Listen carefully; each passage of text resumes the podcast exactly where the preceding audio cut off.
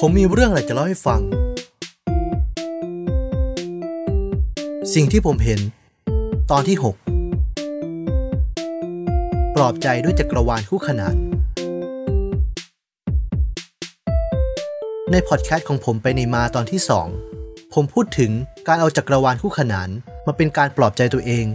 ในการเสียชีวิตของพี่รหัส จริง ๆ ผมก็ใช้ปลอบใจในเรื่องอื่น ๆด้วยครับ ไม่ได้จำกัด แค่เรื่องการเสียชีวิตของบุคคลใกล้ชิด เช่น เวลาอกหัก ผมก็คิดว่าในจักรวาลคู่ขนาน ผมก็ต้องมีอันที่ผมสมหวังบ้างแหละนะ ส่วนเกิดขึ้นจริงตามว่าไหม มันก็ไม่อาจพิสูจน์ได้ในปัจจุบันหรอก ผมแค่หยิบทฤษฎีที่มีคนคิดไว้มาเยียวยาตัวเอง ผมคิดว่ามันช่วยผมได้ เพราะในจักรวาลคู่ขนาน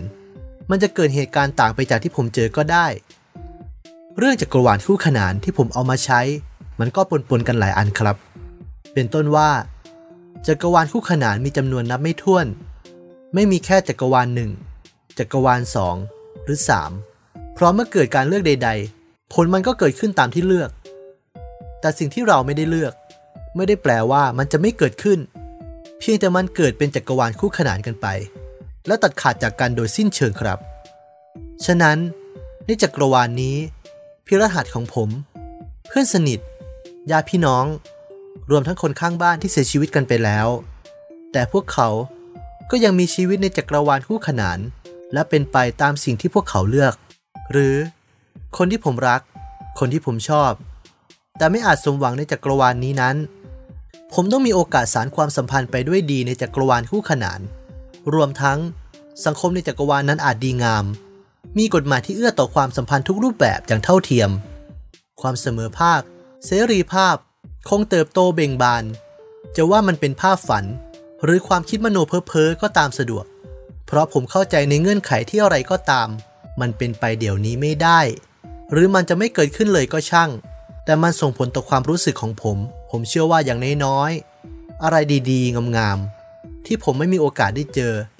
ผมต้องได้เจอในจักรวาลคู่ขนาน แต่ผมไม่ได้ให้ความสำคัญกับการพิสูจน์หรอก ผมไม่เก่งพอจะทำอย่างนั้น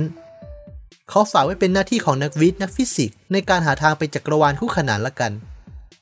ส่วนหนึ่งผมเห็นจาก comic ฝรั่ง อย่างมาเวลและ DC ที่เอาแนวคิดจักรวาลคู่ขนานมาใช้ เพื่อสร้างเส้นเรื่องใหม่ๆให้กับ comic เรื่องนั้นๆ เช่น X-Men และ Spider-Man ของค่ายมาเวลเพราะจักรวาลคู่ขนานเกิดตามความเป็นไปได้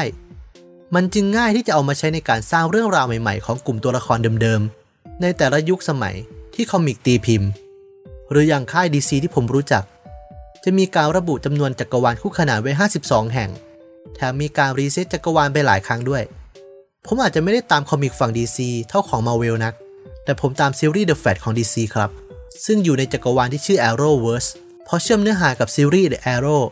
รวมทั้งซีรีส์อีกหลายเรื่องที่สร้างตามๆกันมา หรือจะจักรวาลหนังของ Marvel ตามที่หลายๆ คนรู้จัก ซึ่งก็เป็นหนึ่งในจักรวาลคู่ขนานของค่าย Marvel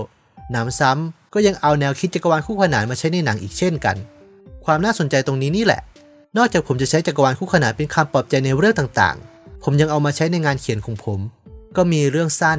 นิยาย การ์ตูน คอมิก โดยเอามาจัดเรียงตามลำดับเวลาและยุคสมัย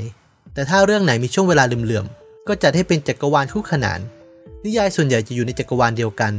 แค่ต่างช่วงเวลา แต่ก็มีเรื่องที่อยู่จักรวาลคู่ขนานที่ผมเขียนสนองความสนใจ เช่น นิยายเรื่องที่เกี่ยวกับตัวเอกเดินทางข้ามเวลา ไปจักรวาลคู่ขนานได้ โดยจักรวาลเหล่านั้นก็คืองานเขียนทั้งหลายที่มี รวมทั้งพอดงานเขียนและงานเขียนที่เขียนค้างไว้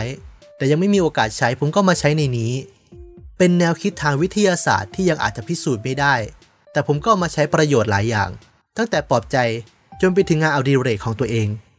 เป็นการจัดการปัญหาต่างๆ ที่ได้ผลดีแนวคิดหนึ่งเลยทีเดียว